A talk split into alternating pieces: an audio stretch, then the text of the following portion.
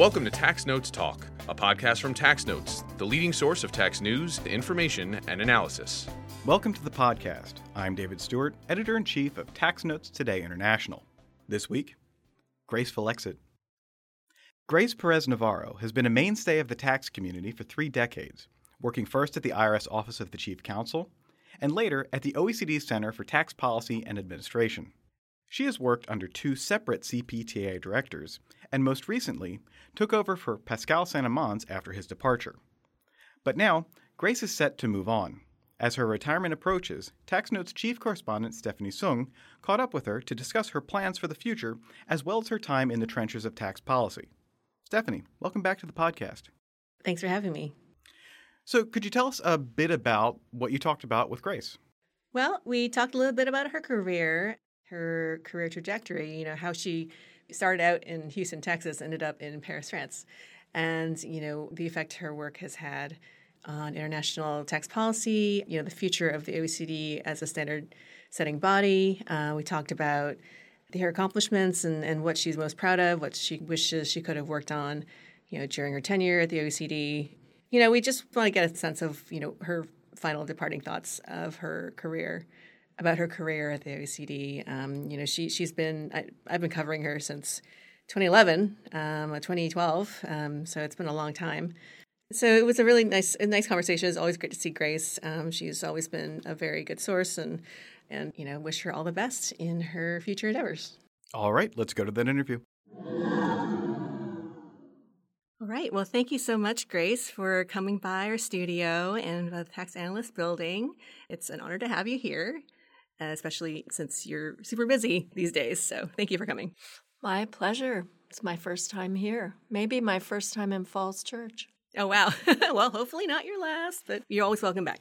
So I just wanted to, you know, catch you before you leave the OECD, which is really the end of an era. I've been covering you for since uh, basically when I started, so in 2011. So a very long time. So it would be sad to see you go.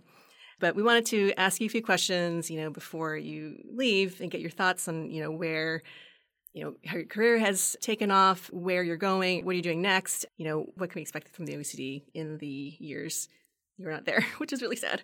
So let me just start by asking, you know, your your journey to become the head of the CTPA started in Houston, Texas. Uh, you were at the IRS's chief counsel office in the 1990s.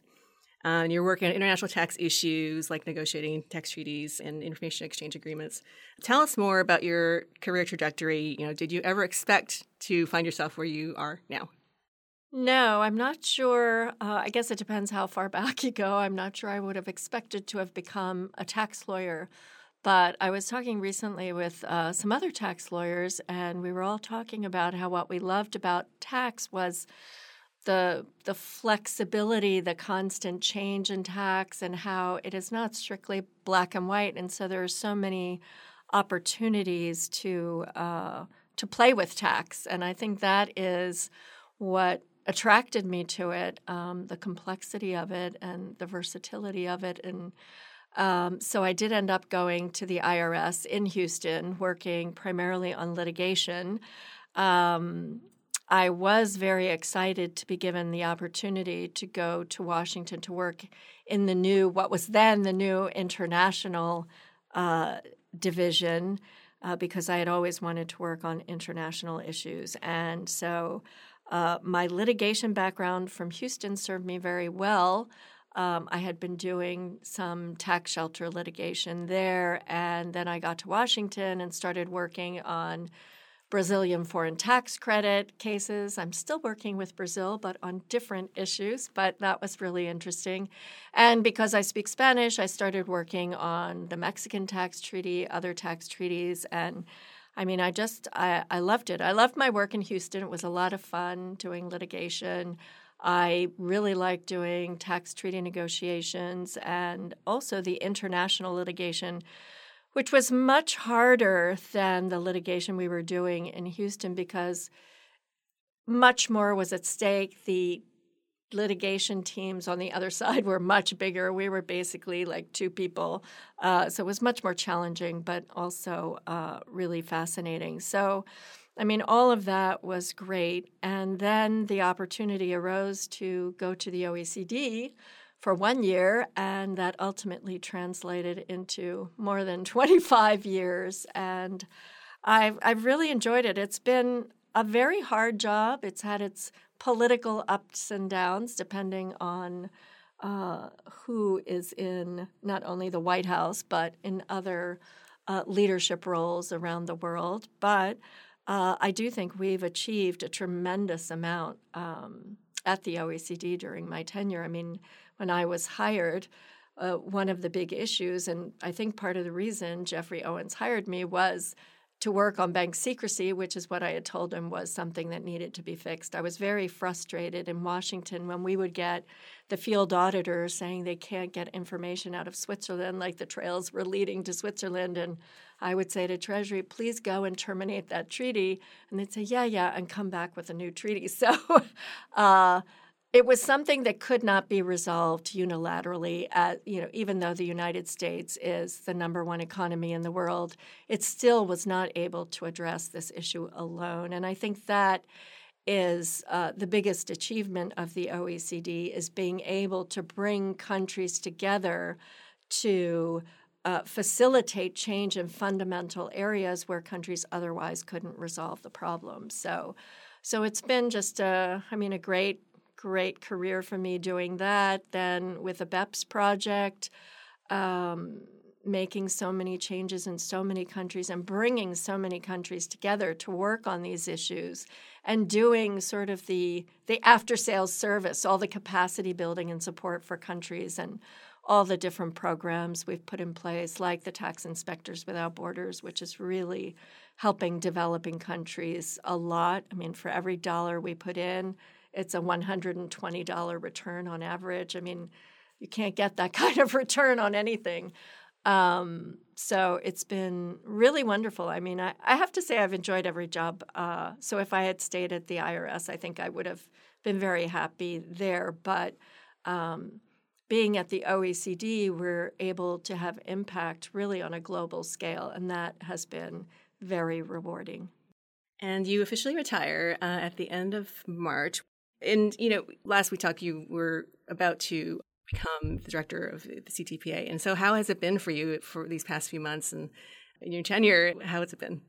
Well, it's been uh, very challenging. You know, it's a it's an odd time to become director four or five months before retiring, um, and it's been a very challenging period. We have not only the pillars to deliver, um, you know, getting pillar two out the door uh, was a big lift, but we did it. So that um, was challenging, but we did it. Um, we still have the multilateral convention to deliver, and that is moving along, but uh, you know it's not easy. Um, and then we launched the Inclusive Forum on Carbon Mitigation Approaches, another major initiative where we're trying to bring over 100 countries together to work on this issue. So, all of that has made it for a very intense period. So, I'm definitely not cruising to the finish line. yeah, the inclusive framework on carbon mitigation, I think, is super important too, especially because of that report from the UN um, saying that we have to make some major progress by in, in like 2020, 2030, 2050, or else we'll see some really serious environmental effects. So that's a huge deal. And so, you know, obviously you were the first woman to become a CTPA director. How significant was this for you, and how significant is it for you that you're passing the baton on to Manal Corwin? Well, I didn't actually think of it so much as being the first woman. Um, so that didn't really influence me a whole lot. Uh, I am very happy. I'm passing it on to another woman. I guess it didn't matter so much for me because it was a limited tenure, but I am happy to see that it, we will have a woman at the head of CTP and also such a capable woman. Um, so I'm really happy about that. Uh, we do have um, very few women at the top of CTP. We only have uh, Zayda Manatta, who's the head of the Global Forum, and uh, we have now Sandra Kneppen acting as the head of one of the divisions, but um, we need to do better. And so I'm glad that at least at the very top, we have a woman. I have been struck over the last few months how many young women have come to me and said, You don't know how much it's meant to me to have you there as a role model. And, uh, you know, I think for women in leadership roles, we often don't realize just by being there at a senior position, we give younger women hope and inspiration to aim high. Support for this podcast is provided by the fifth annual UCI Law Tax Symposium Taxation of Crypto Assets. Join us for a full day virtual symposium that will be held on Monday, April 17th. This event will address current developments in the taxation of crypto assets in the United States and abroad. James Lee, Chief of IRS Criminal Investigation, will deliver the keynote. This event is approved for continuing legal education credit by the State Bar of California. Registration is free to register for the symposium, please visit law.uci.edu slash gradtax slash events. That's law.uci.edu slash gradtax slash events. Speaking of strong women and awesome women, I want to give a shout out to my colleague uh, Nana Ama Sarfo, who wrote a really great piece on you when you first became CTPA director. You said during that profile that your priority was finalizing Pillar 1 and Pillar 2, and you mentioned this a little briefly earlier. Um, is there anything you can tell us at this stage? Do you feel like that goal has been fulfilled? And, you know, can you update us with anything new? Yes. Um, well, I can say a few things. Um, one, on Pillar 2, uh, I think we're all very satisfied at CTP that we have delivered the global minimum tax. Obviously, there is more guidance that will be coming out. We're really ramping up our capacity building because so many countries, especially developing countries, want to implement the minimum tax, and we want to make sure they are able to do it and to do it in a consistent manner so that later on, when we do peer reviews, we don't have to go back and have them do more legislation. So um, that has been a tremendous uh, success. You know, if you think about when I first started at the OECD, I arrived in the middle of 1997, um, and the harmful tax competition project was underway and being finalized. And back then, you could not have talked about establishing a global minimum tax. As much as countries were concerned about tax competition, they they weren't able to agree then. They didn't even talk about a minimum tax. Some I, one was talking about well, just zero tax in itself should be considered a harmful tax practice. But obviously, uh, with only one country supporting that view, uh, that did not win the day. And now we do have a minimum tax that is putting a floor on tax competition to help all countries protect their tax bases. So I think that is a major achievement. Um, we are making good progress on the other part of Pillar Two, the subject to tax rule, which you know, in the grander scheme of things, is not huge, except it is very important for developing countries that may have negotiated treaties that did not end up being so favorable to them. And so this is a way to help developing countries protect their tax uh, base. So that we hope uh, to finalize soon. Then on Pillar One, we have the multilateral convention. Uh, we have been making progress. You have seen all the different public consultation documents we've put out. Um, we're, you know, heading towards the finish line. We're supposed to finalize it by the middle of the year. We are making uh, progress. There are still some tough issues to resolve, but I think there is a real uh, determination and goodwill in the inclusive framework to try to get there. Um, on Amount B, which people often forget about, the simplification of transfer pricing, we are finally making really good progress on that. And I think if we nail that, that will be a major, major achievement not only for tax administrations uh, that are challenged in administering the transfer pricing rules, which, as you know, it's facts and circumstances, and so you have to to look at this with every case. And for developing countries, they often don't have comparables and they have limited resources, so it's a real challenge. So if we can take a big chunk of these fairly routine cases off the table with simplification, that will be a benefit for all, and business is very supportive. So I think it's a win win, um, and it looks like we'll be able to get there. So I would say, you know, it's a shame it's not all done. Uh, I would would have liked that, and we're not there yet. But I think we're getting close, and I think the question will be, you know, um, can we nail down these difficult issues? Are countries willing to make compromises? So, launching off that a little bit, uh, how do you think the role of the OECD will evolve as a tax standard setter for international tax um, in the future? You know, after you've left.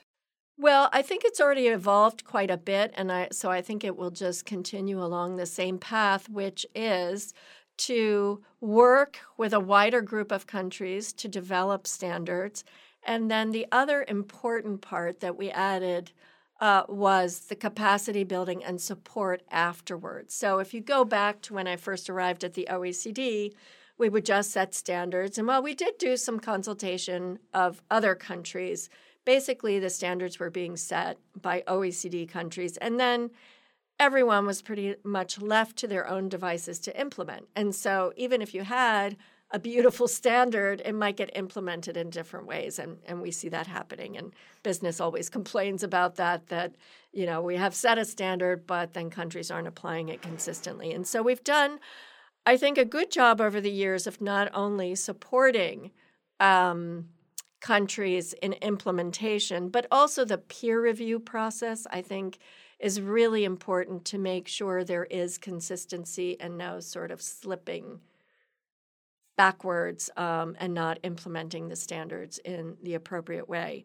So I think we will just continue on that path. I mean, you can already see, like in the Inclusive Forum on Carbon Mitigation, there we're not even trying to set standards. What we're trying to do is gather data from all the countries about what pricing and non pricing measures they're taking, and then mapping those to the emissions they're, they're trying to target in the different uh, sectors and having a dialogue, allowing countries to talk about what works well, what doesn't, what could help them. Because as you said, the the goals that each country has set for itself will not be met with the measures that they're currently taking. So more needs to be done, and the question is what more can be done both from a political perspective which you know, carbon taxes are just not something that many countries can implement. And so, what other alternatives can be used to do that? And I think this this data dialogue, and in this case, ultimately leading to decarbonization, my three Ds, um, you know, is a good model going forward. Um, but I think what we have done already in terms of evolving in how we carry out our work is we're just putting much, much more emphasis on facilitating implementation and ensuring that it's consistent. And how do you think the role of the OECD's CTPA director will change after you depart? Well, I think for one thing, now uh, I am being replaced as deputy with two deputies. And so uh, I've already spoken to Manal about that. She needs to think about how she wants to divide up that role and then what her role is in uh, that whole mix. Um, but other than that, I don't know that it will change that much um, because the areas of work that we are doing um, will remain largely the same. You know, we have very, we now pretty much cover all of tax, domestic and international. The only thing we don't really cover is customs because um, you have the World Customs Organization dealing with that. But um, so I suppose the role itself may not change that much. Uh, perhaps the areas of emphasis will change. Well, I look forward to covering whatever comes out next. Support for this podcast is provided by Practising Law Institute. Check out Practising Law Institute's tax planning program taking place this spring. This popular three day event brings together esteemed faculty for an insightful review of the legislative, regulatory, and judicial developments in Subchapter K and important partnership transactions, controversies, and trends. For more details and to register, visit pli.edu slash taxplanning23. That's pli.edu slash taxplanning23. So, what are you most proud of during your time at the OECD?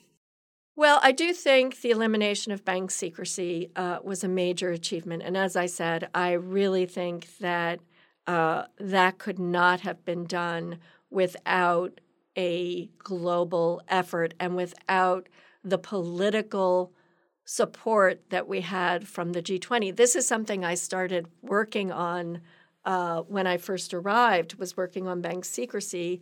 And we put out a report, which you probably have never seen, called Improving Access to Bank Information for Tax Purposes. It was so controversial then that we couldn't call it the Bank Secrecy Report. And some of our secretive countries insisted we make it this very factual title. And, uh, you know, we knew what had to be done, but we just didn't have the political weight. And I think one of the things that the financial crisis taught us was how important getting political backing for major changes in tax policy, um, how much that is needed.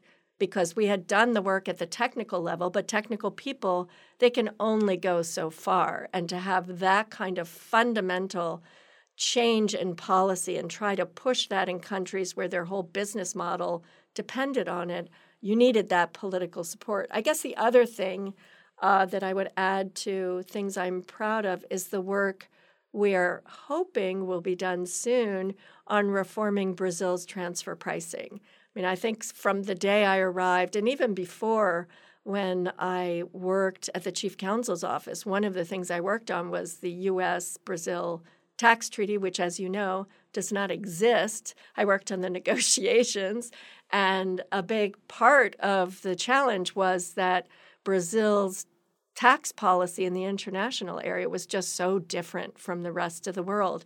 And so, having spent the last five years working with Brazil to help them move to the OECD standard, not for the sake of moving, but because they see now that they are losing revenue um, with our current system, that um, a lot of multinationals are not paying tax in Brazil for uh, value that has been created in Brazil, I think it will be a major achievement to have taken uh, a country from such a different position to uh, the international standard.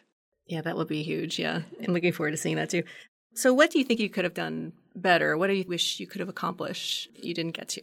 Well, I guess on the substantive side, one of the things that I really uh, wish we had been able to spend more time on is looking at the uh, intersection of tax, trade, and investment policies and bringing all those things together. Because I do think, and we're seeing it now more than ever with the minimum tax and what that is doing to tax incentives and what that might mean for the subsidy space. You know, I really think uh, it would have been nice to work on that, but I we just had so many big other projects. It was hard. You're a little to busy. fit that in, but I do think that is an area that is uh, definitely worth exploring. Um, on the sort of broader.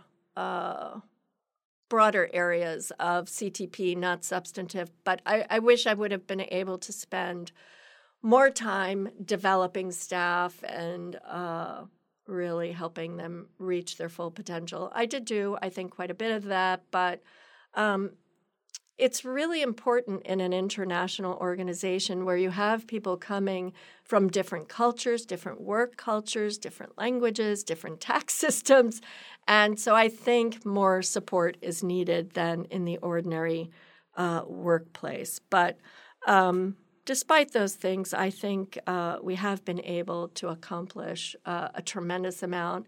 I will say that one indication of the fact that we have been doing pretty well is that all through the pandemic, we were hearing from other organizations and other parts of OECD how you know people were suffering from depression, isolation, and we didn't really have that in CTP because everyone was so focused on delivering the pillars that there was a tremendous sense of purpose and uh, And I think that helped keep the, the team together, and we have a really great team spirit um, in working on all of these challenging, exciting issues. I guess that might answer my next question then. Like, what will you miss most about the job? Oh, well, I I will miss uh, the policy making. Um, it is challenging, and there have been many challenging moments uh, over the last twenty five years. But I do miss that.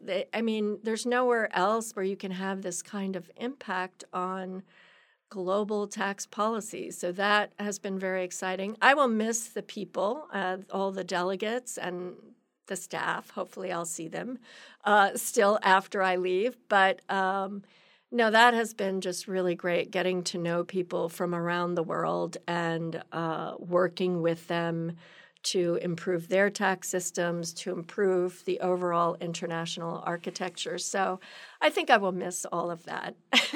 what won't we miss? Oh, the. Um, I won't miss uh, working 24 7. It's been really intense. I don't think people realize how much we all work. Um, I won't miss uh, the increasing bureaucracy that we find everywhere. Um, but um, no, I've had overall, it's just been a wonderful experience at the OECD, and I feel very fortunate that I somehow magically ended up there. so the big question then is what will you do next? That was one question that you did not answer in that profile. All right. Well, um, I still don't know that I'll answer it in full, but I will take some time off. I am going to spend two weeks in Italy enjoying uh, uh, the uh, the very southern part of Italy, and um, then afterwards I will do projects of interest. Uh, I am not looking for a full time job. Um, I'm not actually looking for anything, but I have been uh, approached with a lot of different, really interesting opportunities that will be time limited. So um, I will be doing different things. Um, so that's it. I I just uh, I'll just do some interesting projects here and there and uh, enjoy life. That sounds like a great plan. and I look forward to hearing more when the time comes, uh, what you'll be doing next. Will you still be in tax, you think? Will you be like Pascal and keep a foot in tax? Um, yes, uh, definitely. I mean, most of the the uh, interesting opportunities that have been presented uh, are related to tax, but I would like to do something beyond tax. Uh, so you'll have to stay tuned for that. Okay. okay. Well, thanks so much again. And, and I want to do something really fun, if you don't mind. Okay. okay. Do you know the um, Inside the Actor Studio, that TV show with James Lipton? He's like the director of the New York University's uh, Tisch School of the Arts, and so he he did he'd interview celebrities and like ask them a Proust questionnaire. Okay. Really short, really fun. Okay, so what is your favorite word? Favorite word? Oh, yes. what is your least favorite word? No. what turns you on? Fun in the sun with friends. What turns you off? Arrogant people. What sound or noise do you love? Oh, the sound of the ocean. What sound of noise do you hate? Complaining. What profession other than your own would you like to attempt? Realistically, or in my fantasy world, architect. what profession would you not like to do? Well, I guess pick up the trash given the situation in Paris. Uh, is, there a strike? A massive strike, oh. trash piling up everywhere. Oof, okay. If heaven exists, what would you like to hear God say when you arrive at the pearly gates? Oh, so glad you finally made it. well, we are very glad you finally made it here to the office. So thank you so much for sitting with me and answering all my questions. And we'll, we'll truly miss you when you're gone. But uh, we will stay in touch and uh, we are looking forward to seeing what you're doing next. Thanks so much, Stephanie. And now, coming attractions. Each week we highlight new and interesting commentary in our magazines. Joining me now is Executive Editor for Commentary, Jasper Smith. Jasper, what will you have for us? Thanks, Dave. In Tax Notes Federal, William Pauls examines the background and operation of the life, non life consolidated return regulations. Brian Reed examines some of the most pressing concerns regarding the broad funding rule introduced by Notice 2023 2. In Tax Note State, Richard Cram compares Pennsylvania's questionable due process violation determination in Online Merchants Guild with the Washington Board of Tax Appeals' well supported finding that Amazon sellers had nexus where their inventory was stored and shipped to purchasers. Darien Shanske evaluates the California Office of Tax Appeals on its fifth anniversary. In Tax Notes International, Mindy Herzfeld explores how Manal Corwin, incoming director of the OECD Center for Tax Policy and Administration, can draw upon her experiences to take the organization on a different path from the one paid by former director Pascal Saint-Amans. Five practitioners with PwC examine how tax credits would be treated under the OECD's Pillar 2 proposal. In featured analysis, Marty Sullivan examines the claims made in a recent Wall Street Journal editorial regarding the extremely affluent paying their fair share of taxes. And finally, on the opinions page, Robert Goulder critiques congressional plans for a carbon border adjustment mechanism. That's it for this week. You can follow me online at TaxStew, that's S T E W, and be sure to follow at Tax Notes for all things tax. If you have any comments, questions, or suggestions for a future episode, you can email us at podcast at taxanalyst.org. And as always, if you like what we're doing here, please leave a rating or review wherever you download this podcast. We'll be back next week with another episode of Tax Notes Talk. Tax Notes Talk is a production of Tax Notes. You can learn more about us by visiting www.taxnotes.com slash podcast. When major media wants the straight story, they turn to Tax Notes. Thank you for listening, and join us again for another edition of Tax Notes Talk. Tax Analysts Inc. does not provide tax advice or tax preparation services. Nothing in the podcast constitutes legal, accounting, or tax advice. A full disclaimer is included in the transcript.